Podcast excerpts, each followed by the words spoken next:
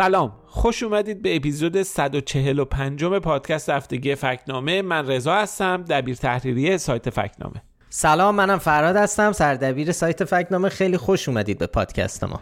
خب قبل از اینکه شروع بکنیم این توضیح رو بدیم که کار ما توی فکنامه بررسی درستی حرفای عمدتا مسئولان و خبرهایی که توی رسانه ها و شبکه های اجتماعی منتشر میشن و سرصدا می‌کنن. میریم سراغشون می‌بینیم چقدر درستن و چقدر با واقعیت فاصله دارن و احیانا نادرستن. و اینکه ما این پادکست رو چهارشنبه شب به وقت ایران ضبط می‌کنیم و تا جمعه صبح که منتشر میشه ممکن اتفاقای جدیدی بیفته که ما طبعا در اون پادکست بهشون اشاره نکردیم. ضمن اینکه همونطور که هفته پیشم گفتیم این هفته مستند جدید فکنامه با عنوان پروپاگاندای قاسم سلیمانی رو منتشر کردیم. چند روز پیش هم ورژن صوتیش رو روی پادکست گذاشتیم. این فیلم هم تو شبکه تلویزیونی ایران اینترنشنال پخش شد هم در یوتیوب و سایت فکنامه منتشرش کردیم که آرزا استقبال خیلی زیاد بود. بله ولی به نسبت کارهایی که خودمون می‌کنیم در رفت. آره زیاد دیده شد. زیاد هم بازخورد داشت.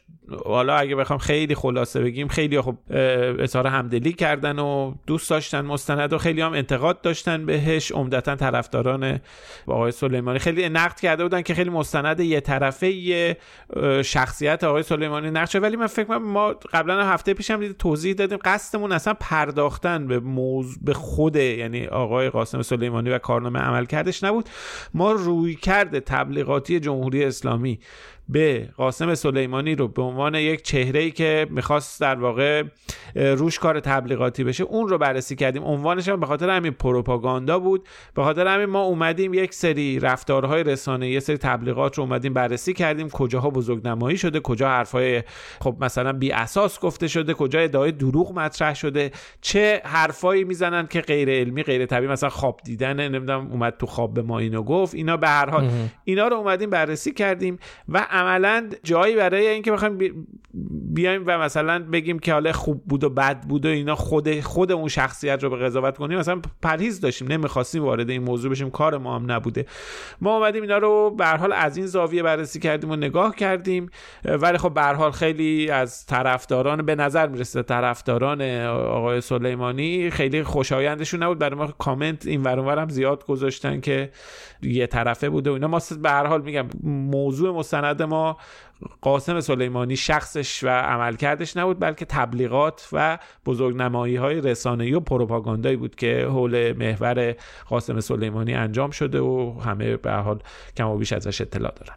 خب اگه موافقی بریم سراغ فکت ها و این هفته پادکست رو با فکت چکی درباره انتخابات مجلس شورای اسلامی شروع بکنیم. خیلی موضوع جذابی انتخابات.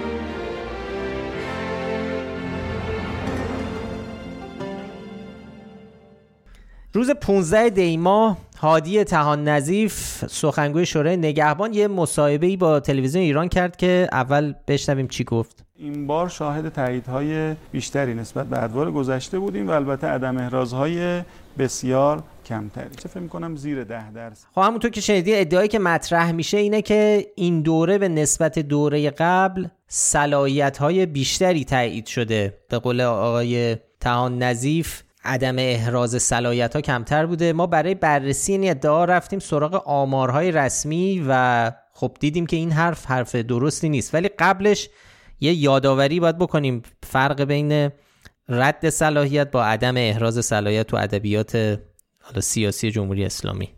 برها خب خیلی وقته که این بحث رد صلاحیت یا عدم احراز صلاحیت یا اینها مطرح میشه و به عنوان یک در واقع تبدیل شده به یه واژه‌ای برای بازی با یه مفهومی که به هر حال فیلتر شورای نگهبان یک سری آدم میان توش ازش رد چیزی که دست آخر رد میشه کسی که تایید صلاحیت شده. این بین یه سری رد صلاحیت شدن یه سری عدم احراز صلاحیت شدن. یه سری اصلا نگاه نکردن پروندهشون رو همینجوری گذاشتن کنار یه سری بعد نگاه کردن و رد کردن.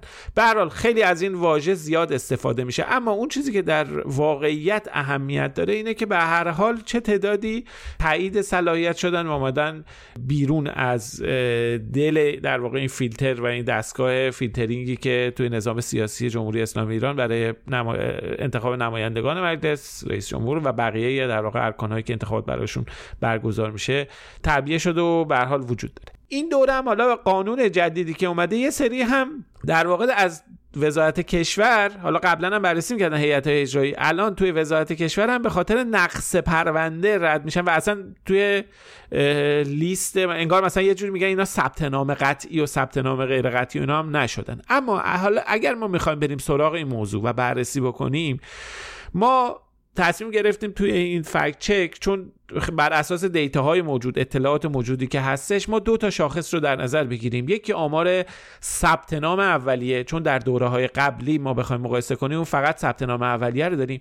و یکی آمار تایید صلاحیت نهایی که در دوره های قبلی ما در واقع همین رو داریم. اینکه اون موقع چیزی به عنوان تفکیک عدم احراز و نمی‌دونم یا رد صلاحیت اینها وجود نداشت. طبق آمار رسمی وزارت کشور توی این دوره انتخابات مجلس 48800 خورده تقریبا 49 هزار نفر ثبت نام کردند که از این تعداد 11 هزار نفر امکان حضور در انتخابات رو پیدا کردن. بقیه یا وزارت کشور ردشون کرده یا شورای نگهبان بررسیشون نکرده عدم اعراض خودن یا اینکه بررسیشون کرده رد صلاحیت شدن. چیزی که مهمه اینه که از هر پنج نفری که ثبت نام کردن یک نفر امکان حضور در انتخابات رو پیدا کرده. حالا آمار دورهای قبلی چیه؟ آخرین آماری که داریم توی دوره قبلی 14 هزار نفر ثبت نام کردن. گزارش های رسانه ای هستش انتخابات مجلس 11 هم که نصفشون تو انتخابات شرکت کردن. یعنی از هر دو نفر یکی امکان نامزد شدن نهایی رو داشته بقیه یا رد صلاحیت شدن یا عدم احراز شدن یا هر چی که اسمشو بذارن. به هر حال امکان شرکت در انتخابات رو نظام فیلترینگ جمهوری اسلامی بهشون نداده. در نتیجه هم نرخ رد صلاحیت به معنی عامش بیشتر شده و همین که تعدادشون بیشتر شده. حالا هر چی که اسمای مختلف بذارن فرقی در این واقعیت ایجاد نمی‌کنه. ما تصمیم گرفتیم به این گفته آقای تهان نظیف نشان نادرست بدیم.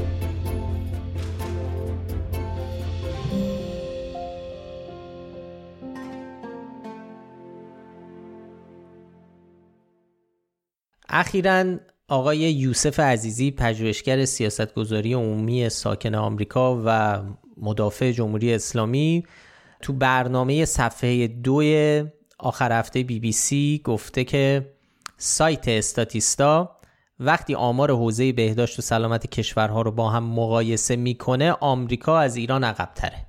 اما ببینید وقتی ما آمار غلط میدیم و سیاه نمایی می‌کنیم چیز جالبی نیست. من اتفاقا همین چند روز پیش استاتیستا شرکت بزرگ آمریکایی که آمارهای مطرح بین‌المللی میده آقای دکتر نوربخش می‌تونن خودشون همین الان سرچ کنن دسترسی میده جزو آخرین اطلاعاتی که هست در واقع وقتی آمار حوزه بهداشت و سلامت کشورها رو مقایسه می‌کنه آمریکا از ایران عقبتر هست. آمریکا از ایران عقبتر هست در حوزه بهداشت و سلامت جامعه. خب آقای عزیزی این صحبت ها رو داره در انتقاد از چیزی مطرح می‌کنه که اونا رو آمار غلط یا سیاه نمایی می‌دونه. و بله. بررسی که کردیم آقا رضا این از اون یک نمونه کلاسیک و خیلی واضح از اینکه چه چه جور حرفهایی نشان گمراه کننده می‌گیرن از ما. بله. به خاطر اینکه اون چیزی که گفته شده یه بخشی یه بریده یک گوشه از یک جایی از یک واقعیتیه که لازم به ذکر توضیحات خیلی زیادیه این ارائه این بخش گفتن این حرف ممکنه برای مخاطب این تلقی اشتباه رو ایجاد بکنه اون رو به گمراهی برسونه که تصور بکنه که واقعا وضعیت سلامت در کشوری آمریکا عقبتر و پایینتر از وضعیت سلامت تو کشور ایرانه. البته حرف آقای عزیزی درستم نیست اشتباهی هم داره که الان توضیح میدم که در واقع این حرفی که گفته شده نیاز به خیلی توضیح داره که دربارش آره. باید خیلی هم کار برد کم و بیش نوشتن این مطلب. آخه می‌دونی چرا؟ چون واقعا چیزی به اسم شاخص سلامت وجود نداره. در واقع این برداشت اشتباهیه که آقای عزیزی از یک گزارشی که تو سایت استاتیستا منتشر شده داشته. اتفاقا آقای عزیزی میگه سایت استاتیستا یه مؤسسه معتبر آمریکاییه که آمارها رو تولید می‌کنه که خیلی اینجوری هم نیست. سایت استاتیستا در واقع یه مؤسسه است توی آلمان. داده ها رو جمع آوری می‌کنه. در واقع تو زمینه جمع آوری و تصویرسازی داده ها نمودار بکشه. اینها کار می‌کنه. عمدتا هم حالا به هر حال زمین تو زمین های تجاری اینا خیلی فعاله. همه اینا هستش ولی چیزی به خودش داده ای رو خودش شاخصی مستقلانه بررسی نمی‌کنه. مثلا میره سازمان بهداشت جهانی. این آره. محاسبه کرده. جی دی پی کشورها رو نمیره خودش محاسبه بکنه یا نمیره مثلا یه شاخص ترکیبی مثل مؤسسات معتبری مثل لگاتوم مثل اینها. بعد بلکه مثلا لگاتوم که الان می‌خوایم امروز دربارش صحبت کنیم یه گزارشی رو منتشر می‌کنه یه شاخصی رو برای خودش تعریف کرده یه زیر شاخصایی داره استاتیستا میره اونها رو برمیداره مرتب می‌کنه منتشر می‌کنه روی سایتش می‌ذاره. حالا به هر حال ما رفتیم دنبال اصل این گزارشی که آقای عزیزی میگه گشتیم. اصل گزارش تو سایت استاتیستا در واقع با عنوان ردبندی کشورها در شاخص سلامت و نظام سلامت توی 11 اکتبر منتشر شده. میشه 19 مهر 1402 اگه بخوایم تاریخ شمسیشو بگیم. البته ما نتونستیم اصل کامل بخونیم. خیلی سایت استاتیستا گرون هم بود برای دسترسی به این مقاله. لازم بود که بریم و اصلش یعنی در واقع بخریم.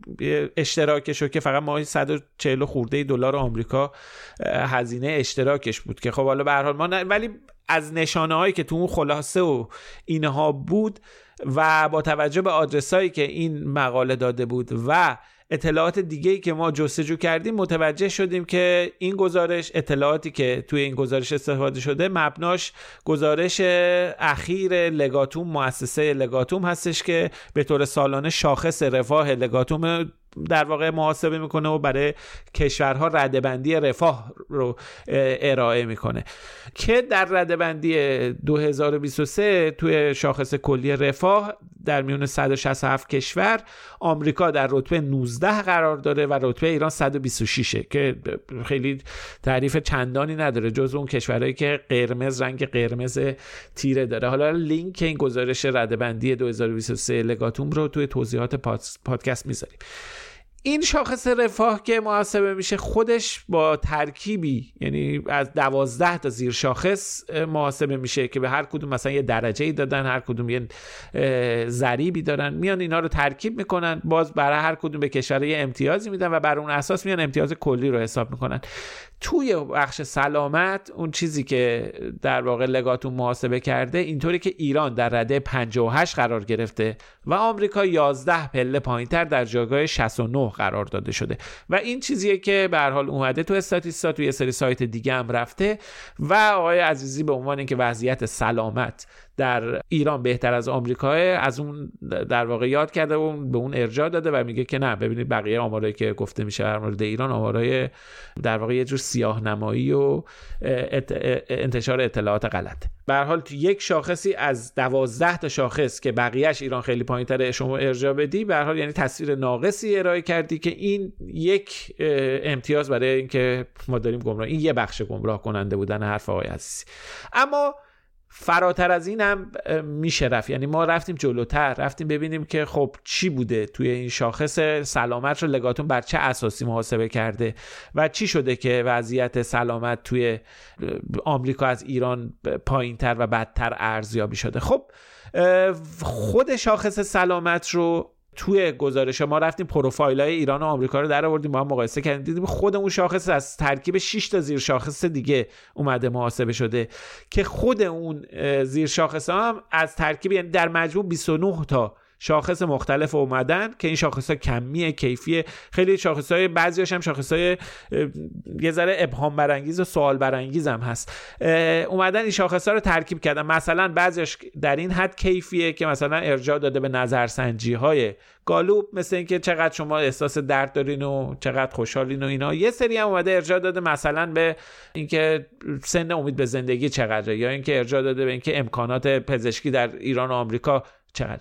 مثلا یکی از شاخص یکی از این زیر شاخص شاخص طول عمر یا لانجویتیه که توی اون وضعیت ایران بهتر از آمریکا ارزیابی شده. در صورتی که ما این رو می‌دونیم که تو تمام گزارش های معتبر آمریکایی تو تمام گزارش که حتی داخل ایران مهمترین شاخصی که در مورد طول عمره یعنی امید به زندگی خب تو آمریکا از ایران بیشتره. اما وقتی ما میریم نگاه می‌کنیم می‌بینیم خود این شاخص رو بر اساس نرخ مرگ و میر توی گروه های سنی مختلف و همین امید به زندگی در مثلا بالای 60 سال اومده یه ترکیبی داده.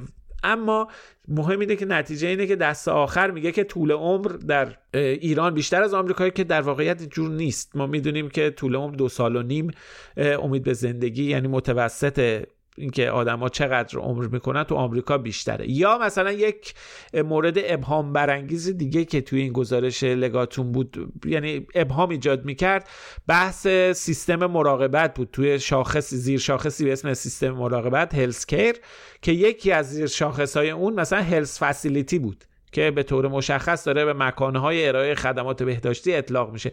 تو این شاخص هم وضعیت ایران به مراتب بهتر از آمریکا ارزیابی شده در صورتی که ما می‌دونیم که تو تمام شاخص ها مثل دسترسی به تخت بیمارستانی از یه جهت دسترسی به پزشک دسترسی به پرستار وضعیت آمریکا خیلی بهتر از ایرانه. یعنی اصلا اینجوری نیستش که ما تصور کنیم به هر حال ما نمی‌خوام زیر سوال ببریم اعتبار لگاتومو. اینو می‌دونیم که یکی از معتبرترین گزارش هایی که تو زمینه سنجش رفاه توی کشورها وجود داره و استناد بهش زیاد میشه. هم رسانه های معتبر استناد می‌کنن خارجی ایرانی همه به حال به عنوان یک مؤسسه معتبر میشه. هم مقالات علمی داره حتی تو سایت نیچر هم ما دیدیم مثلا اومده وقتی موضوعات کیفی میشه سطح رفاه اونا میشه تو مقالاتی به این گزارش ها استناد میشه. ما این رو زیر سوال نمی‌بریم اما میگیم که توی این گزارش تو نحوه محاسب تو متدولوژی اون ابهام هایی وجود داره. ما می‌دونیم طول عمر در ایران کمتر از آمریکا یا می‌دونیم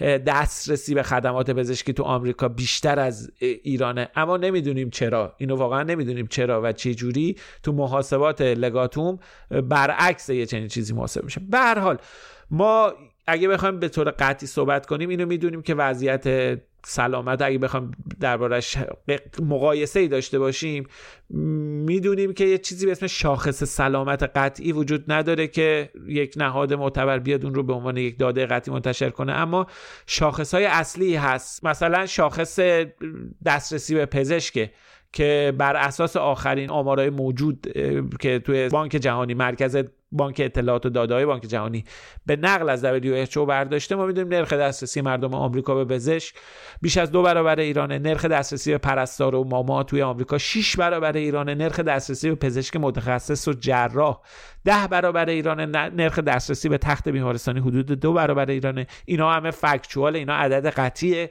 اینا آمارایی که همین در واقع از منابع داخلی اومده محاسبه شده راستی آزمایی شده و منتشر شده. اونم نه یک مؤسسه خصوصی مثل لگاتون بلکه یک سازمان بین المللی که یه تشکیلات آماری داره اونا رو منتشر کرده. ما همونجور که گفتم امید زندگی در بد و تولد تو آمریکا دو سال و نیم تقریبا از ایران بیشتره. هفتاد و شیش و سه دهم سال تو آمریکا هست هفتاد و سه و نه توی ایرانه. از طرف دیگه ما می‌دونیم اقتصاد سلامت توی آمریکا خیلی جلوتره. نه فقط از نظر حجم سرمایه گذاری که بگیم مثلا چقدر اونجا بیشتره اما بیایم و ارزش پول و برابری قدرت خرید و همه اینا رو در نظر بگیریم. ما بیایم میزان سرمایه گذاری در حوزه سلامت رو به نسبت تولید ناخالص داخلی بسنجیم. می‌بینیم تو آمریکا سه برابر ایران سرمایه گذاری میشه. بازم میگم نسبتش سه برابره. نه اینکه عددش بگیم که مثلا چقدر دلار و رقم دلار رو مقایسه نمی‌کنیم. نسبت به تولید ناخالص داخلی میگیم چقدره. نسبت هزینه هایی که تو آمریکا میشه بیشتر سه برابره به نسبت تولید ناخالص داخل داخل دولت آمریکا هزینه می‌کنه.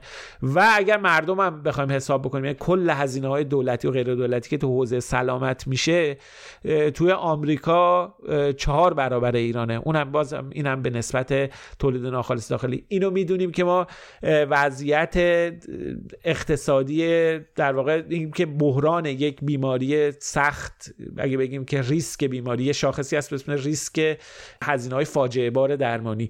اگه بخوایم مثلا برای یک عمل جراحی یک خانواده ممکنه که مجبورش بخش عمده ای از درآمدش رو صرف کنه. ما می‌دونیم تو ایران سی درصد مردم در صورتی که دچار یک هزینه جراحی یا یک هزینه مراقبت ویژه رو بخوان پرداخت بکنن باید ده درصد درآمدشون رو در یک سال بیان و از جیب به صورت مستقیم پرداخت کنن به غیر از اون چیزی که حالا دولت میده سوبسیدا یا بیمه ها و اینها. خب این خطریه که باعث میشه که جامعه دچار یعنی یه شوک اقتصادی خیلی شدیدی بیماری ایجاد بکنه. خب تو آمریکا این نرخ پایین تره به هر حال تمام این شاخص که ما بذاریم به هم می‌بینیم که اینها شاخص های ملموسی هستش. اینا نشون میده خیر.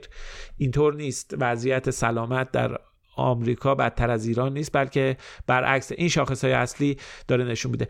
خیلی دیگه شاخص هست. مثلا میشه دونه دونه بیماری ها رو رفت نگاه کرد. شاخص های مرگ و میر بر اثر مرگ و میر کودکان مرگ و میر مادران در هنگام زایمان خیلی شاخص ها هست. فشار خون نمی‌دونم دیابت همه اینا رو میشه رفت مقایسه کرد. به هر حال اینجوری نیست. اینطور نیست. این حرفی که آقای عزیزی داره می‌زنه.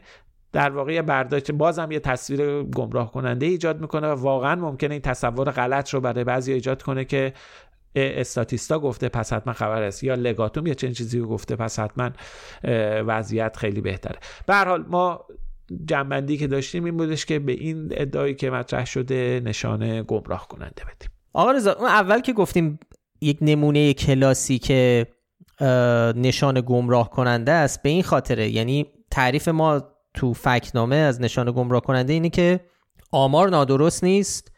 آمار درسته اطلاعات درستن حتی معتبرن ولی جوری استفاده میشن یا بر یک بخش هایی از اون آمار درست استفاده میشه که کل قضیه رو عوض کنه. به نفع اون دیدگاهی که اون گوینده می‌خواد پیش ببره.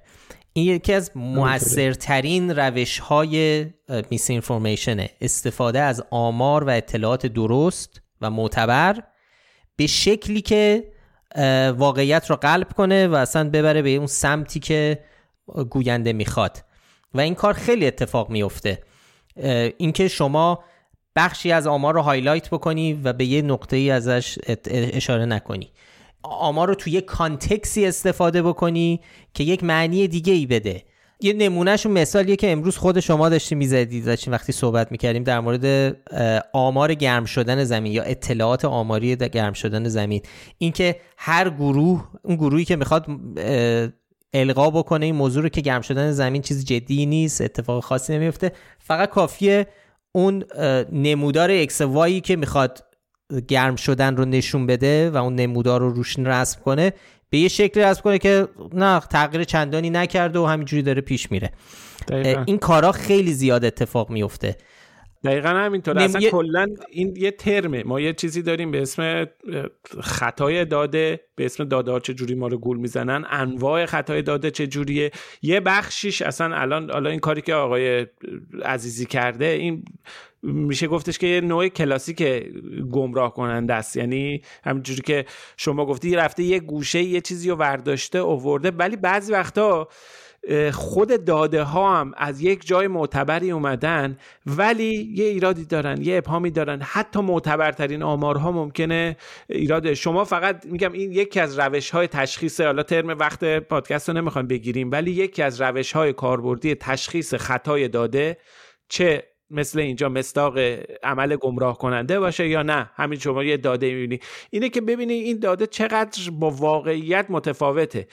الان لگاتوم مشکوک به حال ابهامی که به وجود آورده مشکوک می‌کنه به خطای داده. چون توش اومده ادعایی که مطرح کرده یعنی نتیجه نهایی که اومده میگه که ایران وضعیت سلامت و وضعیت دسترسی به خدمات سلامت از آمریکا بهتره. از خیلی کشورهای دیگه هم بهتره. خب این نگاه می‌کنی یه جایی یه, جوری با واقعیت سازگار نیست با شواهد و قرائن سازگار نیست با سایر فکت ها سازگار نیست. ما یه عالمه شاخص دیگه داریم. اصلا روشش شناخت روش شناخت خطای داده اینه بری با بقیه چیزا نگاه اولا که باید رویکرد انتقادی داشته باشی تفکر انتقادی داشته باشی.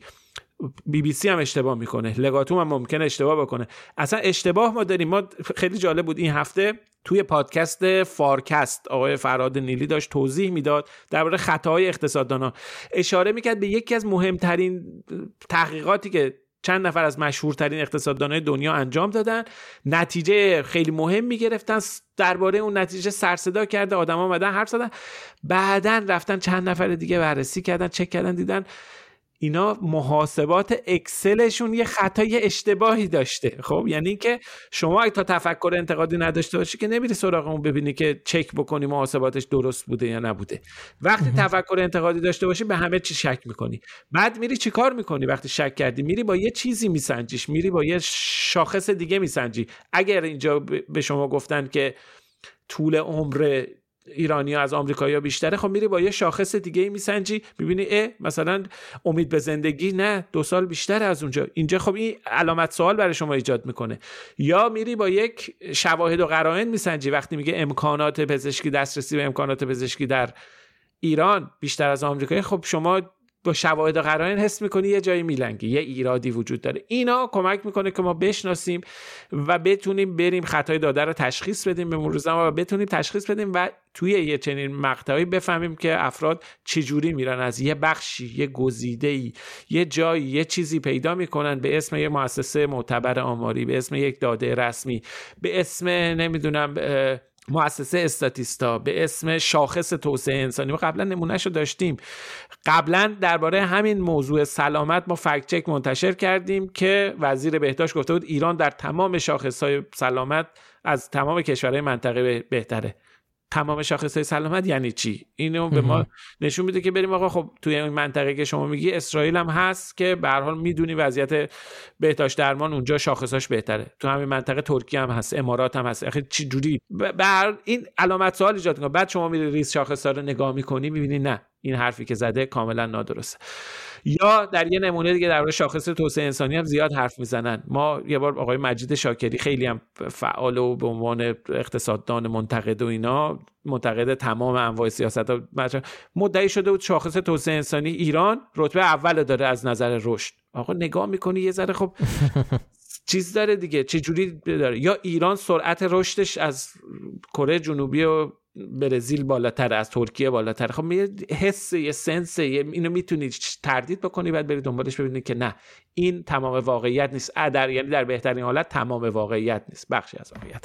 طولانی شد حرف ببخشید. ولی جای بحث و حرف زیاد به جا بود چون خیلی مهمه چون خیلی تاثیرگذار و یعنی این روش استفاده از آمار خیلی رایجه چون چون تاثیر می‌ذاره. چون حتی یه چک خیلی سرسری هم افراد بکنن می‌بینن راست میگه. قشنگ رفرنس هم داد گفت سایت فلانجا سایت فلانجا هم که آدم میره نگاه می‌کنه می‌بینه. بله همینه. ولی یه مرحله بعدشه که آدم باید ببینه که چجوری استفاده شده از اون آمار. یعنی یه ذره باید عمیقتر بشه که خب بیشتر افراد از جمله خیلی وقت خود ما شاید پیش نریم اگر به اندازه کافی شک نکنیم به قضیه. این از این ماجرای حالا نشان گمراه کننده ما بریم سراغ یه فکچک جنجالی دیگه.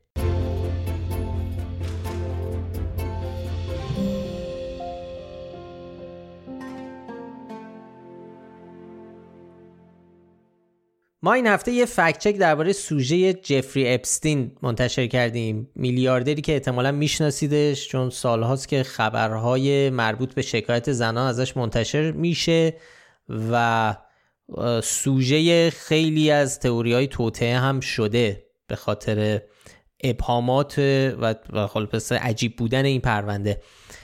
ایشون خب متهم بود به قاچاق جنسی و سوء استفاده جنسی از زنان زیر سن قانونی که خب تو سال 2019 وقتی در بازداشت بود گفته شد که خودکشی کرده. که حالا خودکشیش هم که احتمالا می‌دونید که شرایط عجیب غریبی بود که واقعا اصلا دیگه خوراک عالی بود برای تئوری توته که این خودکشی نبوده. اینو حذفش کردن که اطلاعاتی رو نده. حالا بیشتر درباره صحبت می‌کنیم. ابهامات زیاده درباره این ماجرا. اتفاقی که افتاد این بود که یه خبر جدید از این پرونده منتشر شد و همراه این خبر یه شایعه هم اومد که به تازگی یه لیستی از مشتریان مخفی اپسین منتشر شده.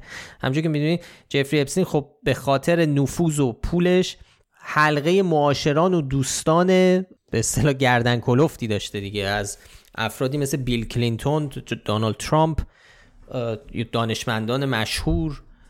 به حال اینا کسایی بودن که در مقاطع مختلف حالا معاشرت داشتن و داشتن. یه چیز دیگه هم که خیلی مهمه اینه که خب جفری اپستین خودش رو یک دوستدار تحقیقات و علم و این صحبت ها می‌دونسته و معرفی می‌کرده. و به حال خیلی ها رو دعوت می‌کرده خیلی از دانشمندان مطرح رو دعوت می‌کرده با این عنوان که من می‌خوام fund کنم تحقیقات شما رو. بالاخره یه فرصتی بوده که احتمالا هیچ کسی که هیچ کسی که دنبال fund و grant بوده برای کاراش مثلا دانشمندا که همیشه دنبال همچی چیزی هستن این فرصت از دست نمی‌دونن بالاخره مهمونی دعوتشون می‌کرده می‌رفت دیدنشون اونا می‌رفتن.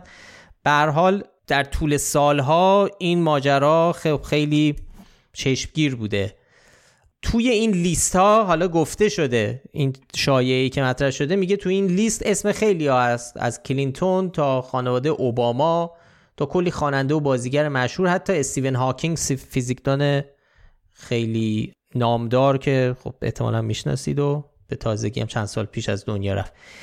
این لیست و این شایعه رو خیلی برای ما فرستادن. ازمون خواستن که بررسیش کنیم. ما هم رفتیم سراغش رو فکت چک کردیم و اون فکت چکمون هم خب واکنش های زیادی داشت. خیلی دادن خیلی موضوع مهمی بود. خیلی ها برامون فرستاده بودن. واقعا حجم درخواست برای فکچک زیاد بود این موضوع. و همین تعداد کامنت ها و میزان interaction ی که توی social media تو توییتر یا همون ایکس اینستاگرام اینا بود خیلی واقعا بالا بود دیگه.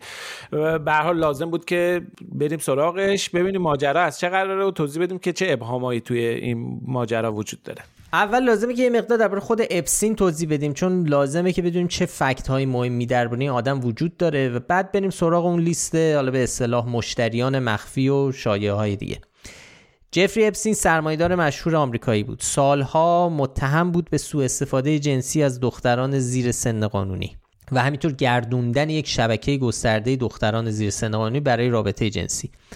اپسین در سال 2019 در حالی که به خاطر همین اتهامات تو یک بازداشتگاه در نیویورک بود یهو اعلام شد که خودکشی کرده. ولی خب گروهی هستن که معتقدن آقای اپستین اونجا کشته شده.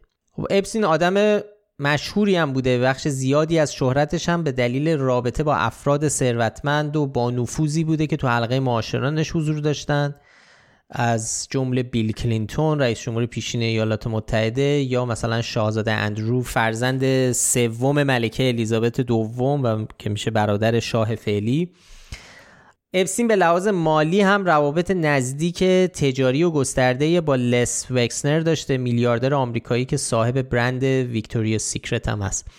پس بله خیلی ثروتمند بوده اتهاماش هم معلوم بوده و آدمای مشهوری هم رفت آمد داشته. یه چیز دیگه هم که باید بدونیم قضیه جزیره خصوصی اپستینه.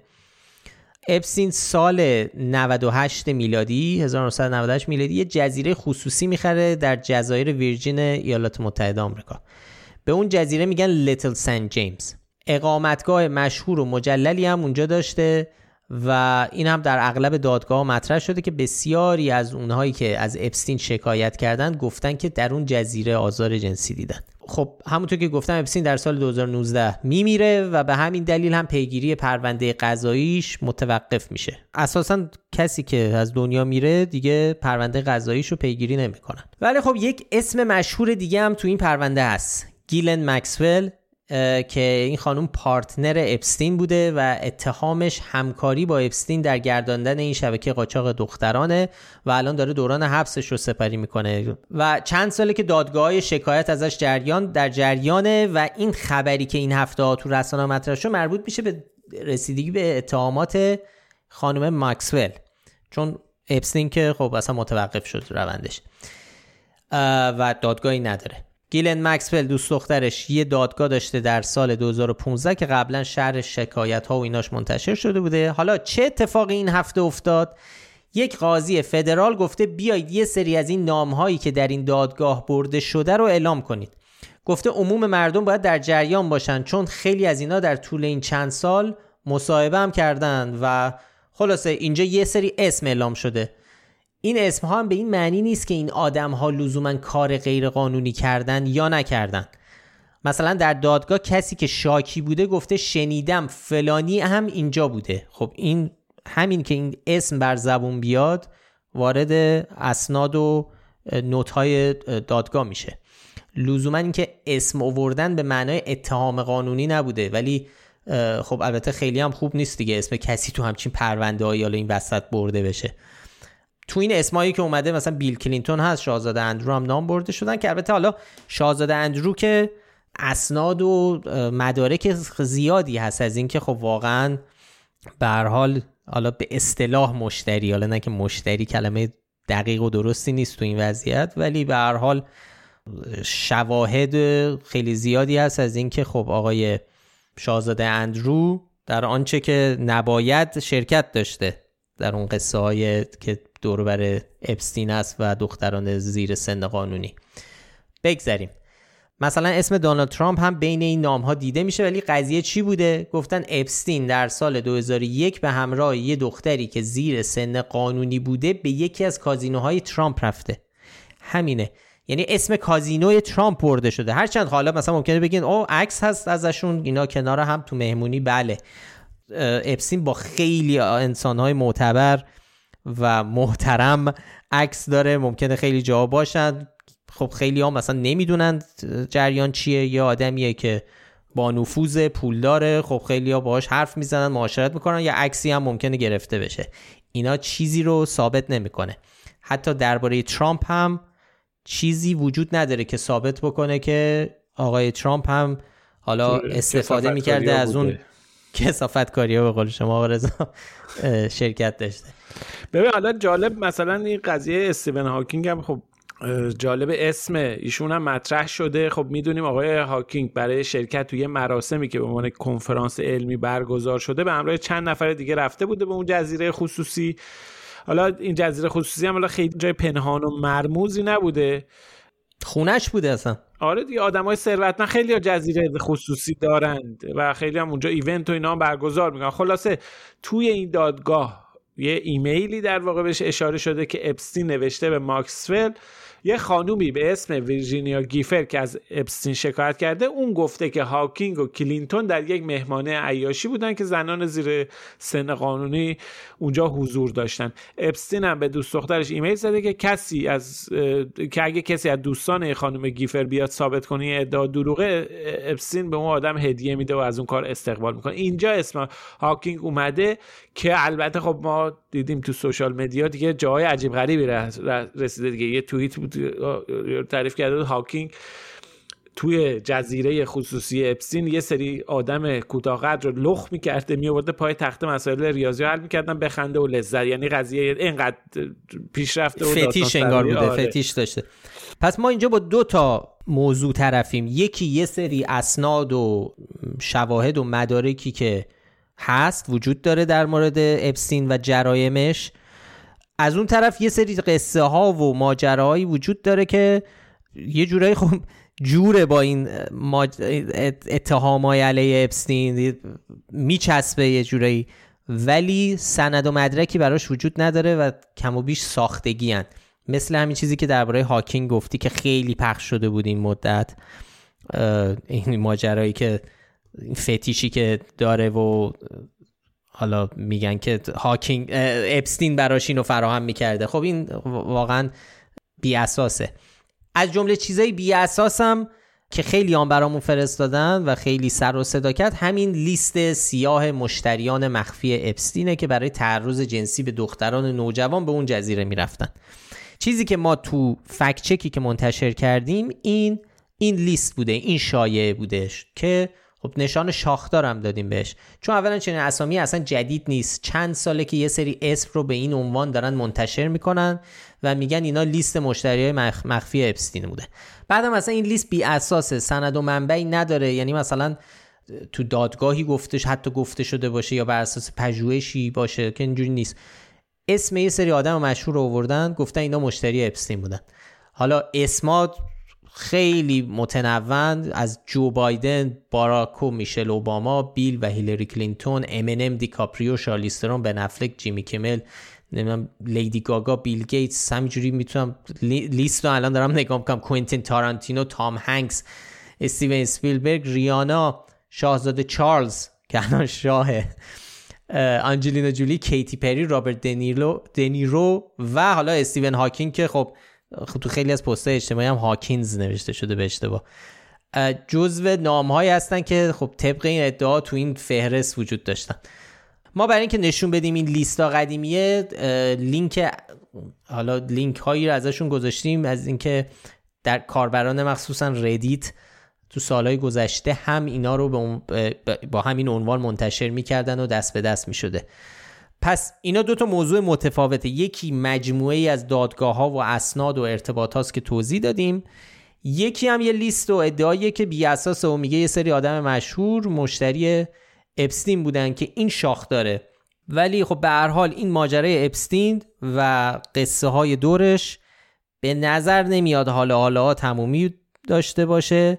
از اون چیزهاییه که کاملا شرا... همه شرایط ساخته شدن افسانه و شایعه و تئوری توته رو تو خودش داره. یعنی کسانی که معتقدن که افرادی مثل بیل گیتس و بیل کلینتون و امثال اینها اینها دنبال یک نظم جدید جهانی هن. هایی در سطح جهانی دارن اجرا می‌کنن. که زمان کووید و کرونا دیدیم که چه حرفایی درباره بیل گیتس ساخته می‌شد و تحقیقاتش تا خب افرادی که معتقدن که تمام این سلبریتی ها همه دستشون در کارهای کثیف شیطانیه که امثال جفری اپستین حالا باعث و بانیشن و حالا شرایط رو فراهم می‌کنن. از این ماجراها خیلی زیاده که خب خیلی هاشون هم دور سوء استفاده جنسی از کودکان و حالا اینجا دختران زیر سن قانونیه که می‌دونیم که تو این سالها زیاد پرداخته شده بهشون و همشون هم خب ادعای عجیب غریب یه چیز با مزه واقعا نسبتی با روتشیلد هم داشته خب آره آره دیگه. که داشتن که داشته. خب اصلا میگم هم روتشیلد آدم واقعیه هم جفری اپسین آدم داره. خیلی جذابه دیگه. حتی ما داره. نگاه می‌کنه خیلی قصه است. ماجرای کشته شدنش قصه است. عکس مثلا داره با آدم های آدم های دانشمندان خیلی معتبر و با چیزی مثل مثلا ریچارد داکینز و استیون پینکر بله باهاش معاشرت داشتن توی یک میتینگایی توی یک خب چون خودش رو خیلی حامی مالی علم و science و این چیزا می‌خواست معرفی بکنه و معرفی می‌کرد. در نتیجه خیلی آدمای کله گنده و معتبری رو جذب می‌کرد. خب قطعا جذب می‌کرد و خب خیلی هم جالب بوده. دکتر حسابی نبود که اسمش نه دکتر حسابی گول این چیزها رو نمیخورده. اینم راستی در آخر بگم که یکی از به حال یکی از انگیزه هایی که می‌تونه کمک بکنه به بیشتر شدن این داستان ها و افسانه ها دوره این ماجرا یک این خب بالاخره داستان جذاب خیلی هیجان انگیزه توجه ها رو خیلی جلب می‌کنه تمام اون مفاد لازم رو داره برای درست کردن یک case جنجالی. و خب این باعث میشه که خیلی search می‌کنن خیلی بخوان دربارش بخونن اطلاعات کنن کلیک خورش به اصطلاح بالاست. وقتی یه چیزی هم کلیک خورش بالا باشه یعنی که می‌تونه به صورت بالقوه پول زیادی رو نصیب اون تولید کننده اون محتوا بکنه. به حال یعنی انگیزه چون بالاست این تعداد بی نهایت ویدیو یوتیوب داریم دربارش سایت, سایت ها حساب های ناشناس شبکه های اجتماعی خیلی به این چیزا می‌پردازن به خاطر اینکه جذابه و خب خواننده داره. و اینم یه موضوعیه که دیگه به حال موزل تله های کلیکی هم از اون چیزاست که خیلی کمک کرده به بیشتر شدن اینجور شایعات.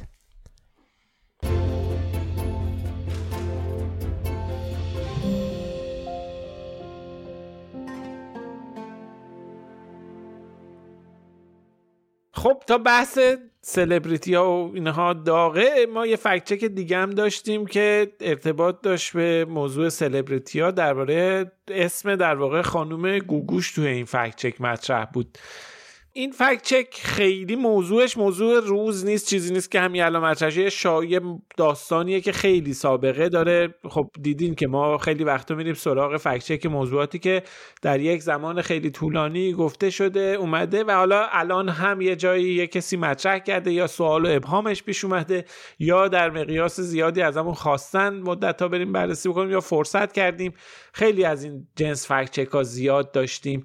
الان هم قصه که می‌خوایم فکت چک این داستانه که میگن گوگوش باعث شد که مفهوم چک مدتدار وارد ادبیات مالی و حقوقی ایران بشه. فکت چک اقتصادی و در واقع موضوعی که جذاب و درباره سلبریتیه خب قصه از این قراره که میگن تا قبل از یه ماجرایی که برای گوگوش اتفاق افتاده بود چک رو هر وقت میبردن بانک همونجا نقد می‌شده تاریخ نداشته ولی بعد از گوگوش از اون موقع است که چک مدتدار به طور رسمی به صورت رسمی جا میفته و براش قانون درست می‌کنن و اینا. اصلا یه اصطلاحی توی نوشته هست که معروف میگن به قانون گوگوش. ما دیدیم این قصه خب به حال زیاد رد و بدل میشه. ازمون خواسته بودن که این رو فکت چک کنیم. رفتیم بررسی کردیم. نگاه کردیم منابعی معتبری که قبلا این رو ازش در واقع داستانش رو تعریف کردن اونها رو بررسی کردیم. ببینیم ماجرا چیه چه داستانی رو تعریف می‌کنن و اصل و اساس این ادعا که میگن. گوگوش این قانون و این در واقع عرف چک مدت دار رو وارد ادبیات مالی کرده. چقدر داستان معتبری و می‌تونه صد داشته باشه. چند نفر چند تا روایت رو مطرح کردن در مورد این ماجرا. یکیش به نقل از آقای بهمن کشاورز که وکیل و حقوقدان فقید ایرانیه. ایشون توی مصاحبه ای که در سال 1391 با هفته نامه تجارت فردا داشته اینجوری میگه. من از رو می‌خونم.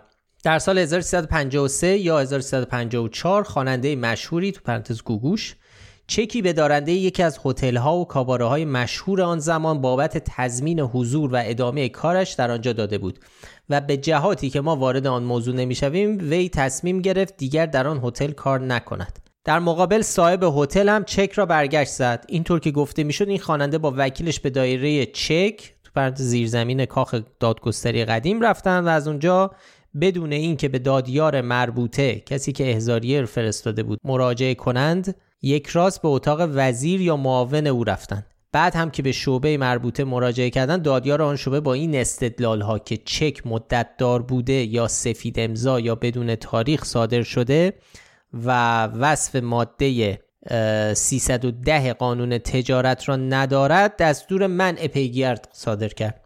بعد آقای کشاورز میگه این موضوع در همان زمان منجر به تصویب قانون سال 1355 شد. یعنی اونقدر که روی این قضیه بحث و انتقاد شد که چرا اجرای قانون چک حالت شخصی پیدا کرده در اصلاحات قانون 1355 کل این موارد رو مدتدار تضمینی سفید امضا و غیره همه را فاقد وصف کیفری اعلام کردند این یکی از روایت هست بله روایت معتبری هم, هست دیگه. هم آقای مرحوم آقای کشاورز وکیل بسیار معتبری بودن هم نشریه تجارت فردا.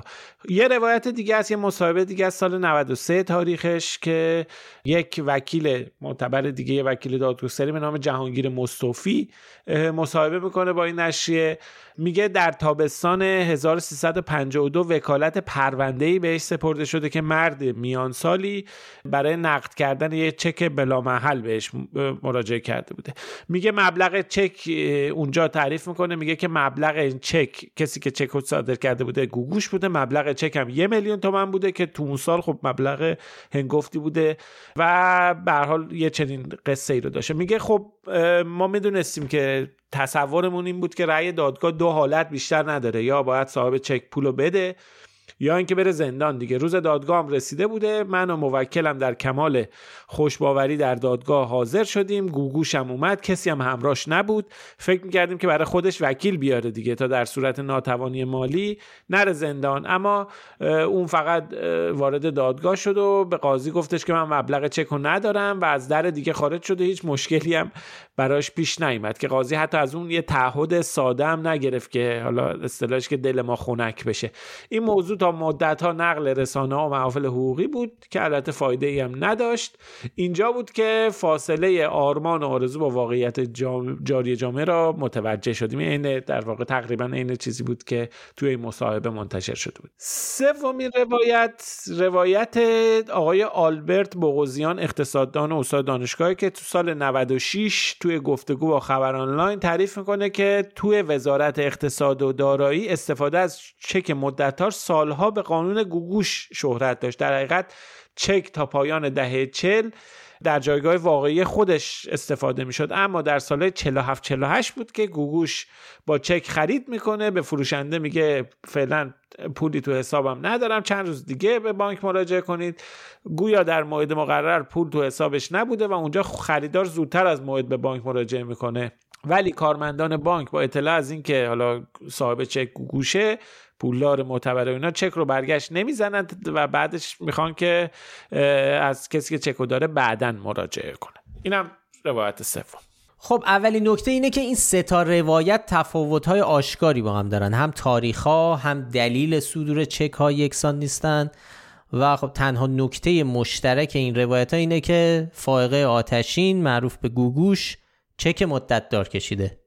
این تنها چیزیه که تو همشون مشترکه. ولی به جز این روایت ها برای بررسیش ما رفتیم سراغ کلا تاریخچه قانون چک. چک مدتدار که یعنی یه چکی کشیده بوده که پول تو حسابه نبوده. موقعی که چیز بله. حالا به هر حال. بله یعنی ما داستان رو در واقع با اینکه هر سه نفر هر سه راوی راوی معتبری هستن ولی داستان رو نمی‌دونیم کدومش واقعیت داره. اونی که وکیل میگه من وکیل خانومه. یعنی وکیل شاکی گوگوش بودم. اونی که آقای کشاورز میگه و اونی که به حال آقای باغوزیان میگه این ستا با هم دیگه معلوم نیست کدوماش می‌تونه سه درست باشه. اما اون چیزی که ما مطمئنیم دربارش اینه که ما می‌دونیم که قانون تجارت در ایران که سال 1311 تصویب شد اونجا به حال اولین بار به موضوع چک می‌پردازه شرایط صدورش الزامات قانونی و اینها رو تعریف می‌کنه و اینکه به حال این بوده توی قانون که چک باید به محض ارائه کارسازی و نقد بشه. تو قوانین ابتدایی بحث چک مدتدار وجود نداره. چکی که تاریخش مال بعد باشه بحث چک به عنوان زمانت وجود نداره. اما در سال 1331 یه قانون مستقل دیگه درباره چک تصویب میشه که اونجا تنها یعنی نکته جدیدی که داره اون بحث اینه که صادر کردن چک بلا محل عنوان مجرمانه پیدا می‌کنه. یعنی کسی که چک بده توش پول نباشه اون جرم شناخته میشه و جز جرم کیفری و جز جرائم و پیگیری و تعقیب و اینها میشه.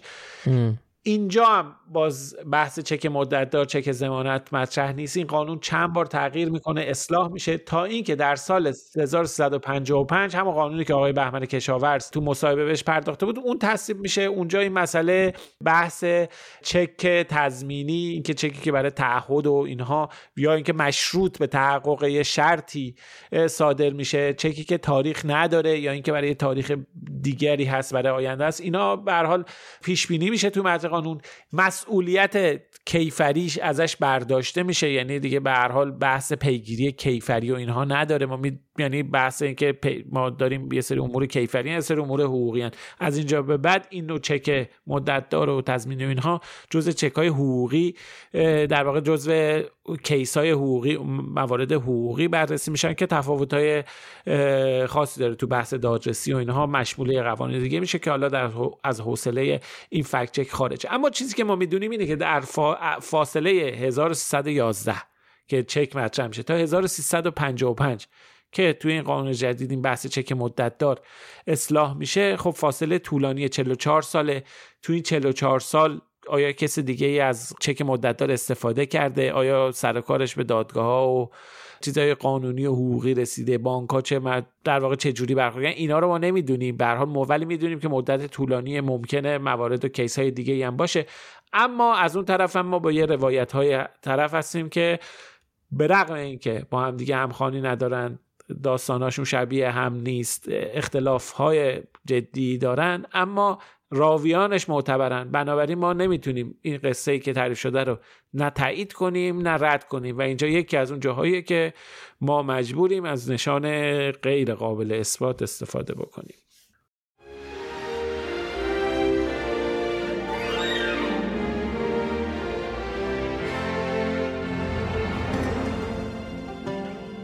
خب اینم از fact-check های این هفته. طبق معمول ممنونیم از همه کسانی که تو کست باکس برامون کامنت می‌ذارن یا جاهای دیگه برامون بهمون feedback میدن در مورد پادکست.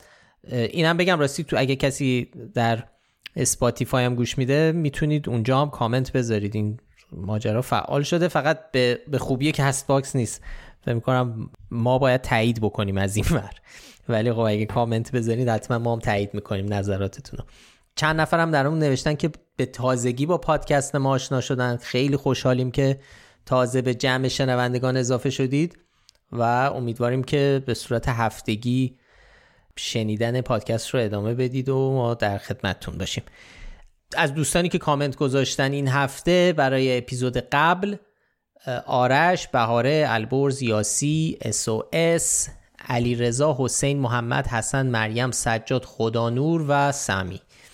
ریحانه برامون نوشته که سلام. اینکه گفتین تعداد مردان در همه گروه های سنی بیشتر از زنانه اشتباهه و تقریبا در تمام دنیا امید به زندگی زنان بیشتر از مردانه. یعنی میانگین عمر زنان دو تا شش سال بیشتر از مردانه. و بنابراین در گروه های سنی میان سال تقریبا جمعیت سنی مرد و زن مساوی میشن و در گروه های سنی سالمند تقریبا در همه دنیا جمعیت زنان بیشتره.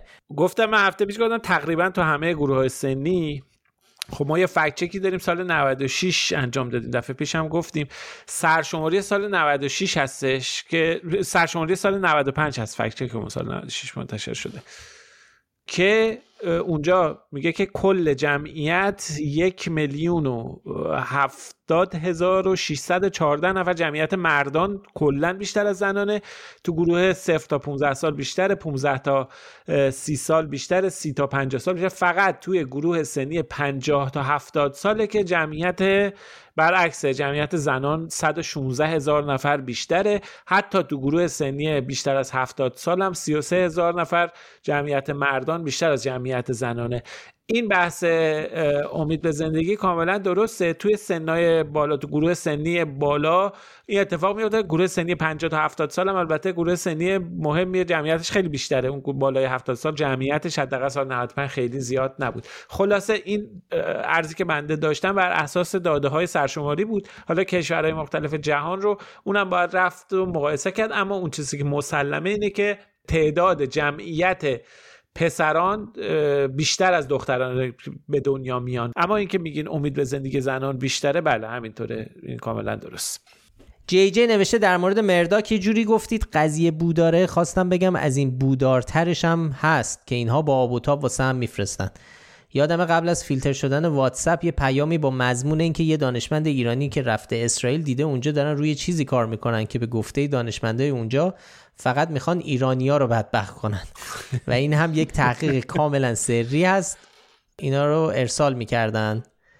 اینم بله از این ماجراها زیاده که همه دنیا دارن سرمایه گذاری می‌کنن که ایران و ایرانی رو توی اون چیپ های قرار می‌گفتن اینا واکسن می‌خواد چیپ بذارن. اینا یه ویدیو یارو آره اون که خب خیلی مشهوره دیگه آره. می‌خواد چیپ بذارن تو ببینن کی میری دستشویی.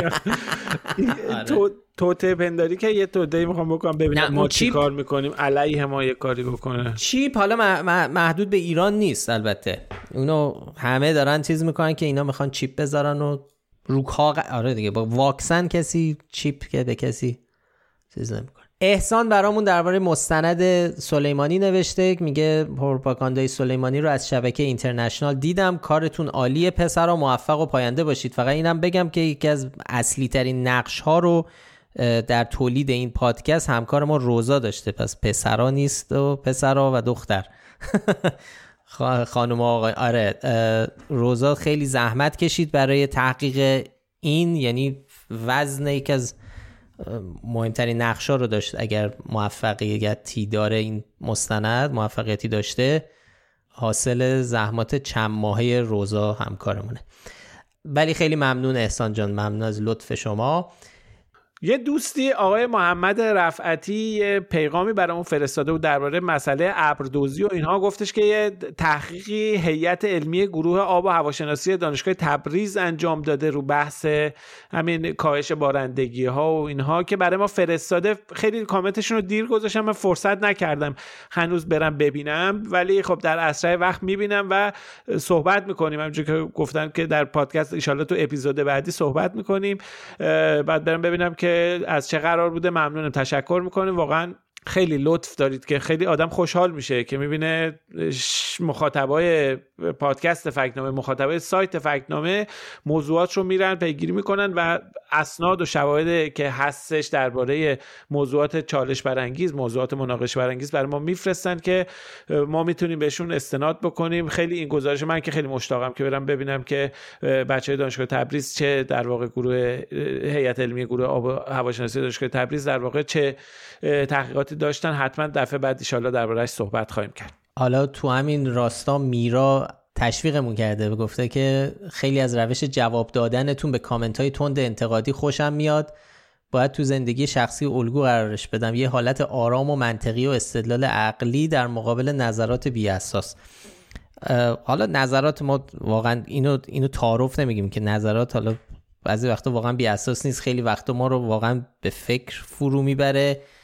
که یه وقت اگه اشتباهی کرده باشیم یا نکرده باشیم ولی خیلی ممنون. آره ما همیشه سعی می‌کنیم که تنه نزنیم تو جواب دادنمون چه حالا جوابایی که تو پادکست میدیم چه. خب خیلی از جوابایی که ما توی بقیه جاها شبک تو شبکه های اجتماعی به کار میدیم. اینو باید حواسمون هست که بالاخره عصبانیت رو با عصبانیت جواب ندیم. ولی خیلی ممنون است میرا. پارسا برامون نوشته آقا رضا اینو فکر کنم شما باید جواب بدید دلیلش چیه که شما آمار بانک مرکزی یا مرکز آمار رو به عنوان یک منبع معتبر بهش نگاه می‌کنین یه چیزیه که خیلی بهمون از همون روزهای اول فکنامه همیشه میگن. شما برای مثال تو موضوع هجاب به نتایج نظر، نظرسنجی های رسمی به دلیل تعارض منافع حکومتی استناد نکردید که کار درستی بود. داده های مرکز آمار ممکن نیست به خاطر تعارض منافع دستکاری بشه؟ چرا؟ خب ما قبلا مفصل درباره این موضوع صحبت کردیم.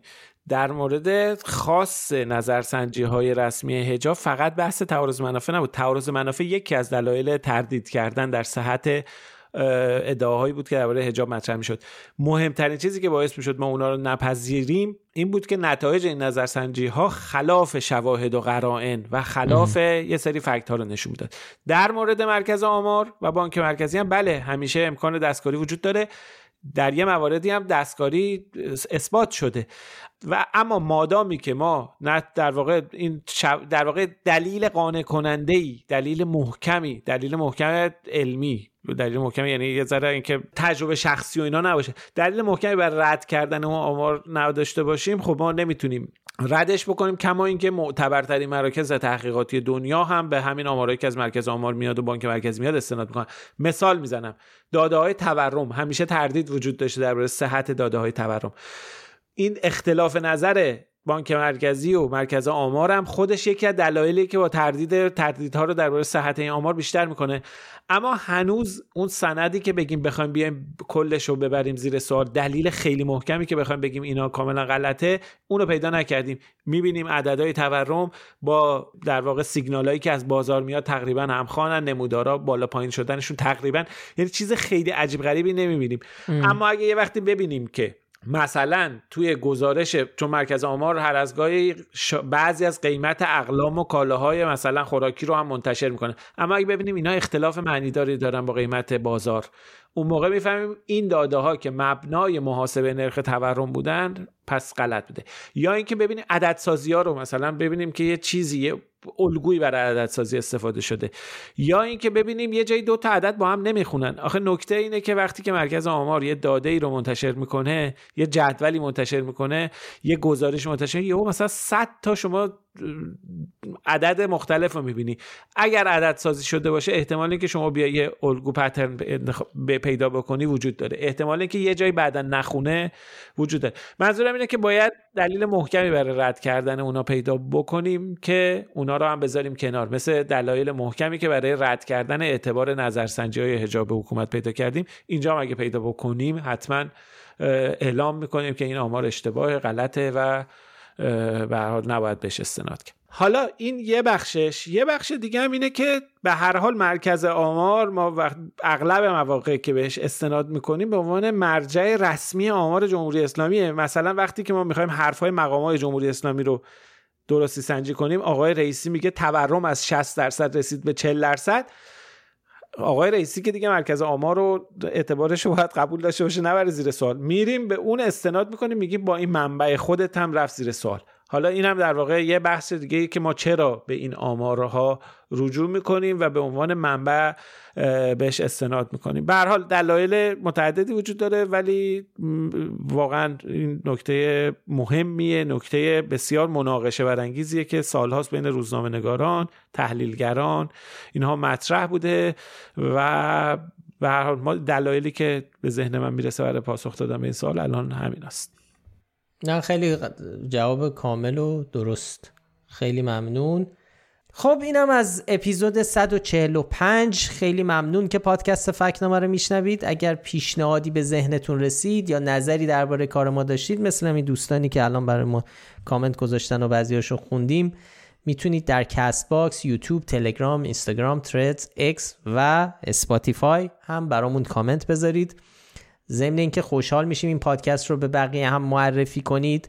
برای پیدا کردن ما هم کافی اسم فکت‌نامه رو به فارسی یا انگلیسی در هر جایی که باش پادکست گوش می‌کنید جستجو کنید. ما همه قسمت های پادکست رو در کانال تلگرام و در کانال یوتیوب فکت‌نامه هم منتشر می‌کنیم.